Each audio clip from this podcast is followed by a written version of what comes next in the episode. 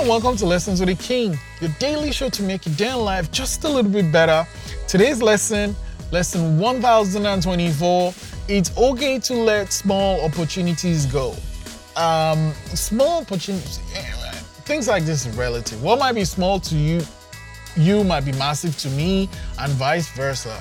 But once I step up to an opportunity that is small and I'm like, "Ah, I'm gonna do this much work and then this is the outcome, I might let it go. I mean, there's a chance I might learn something in the process, or it's just not worth it. I, I know a part of me is gonna be like, oh man, I should have done it anyway.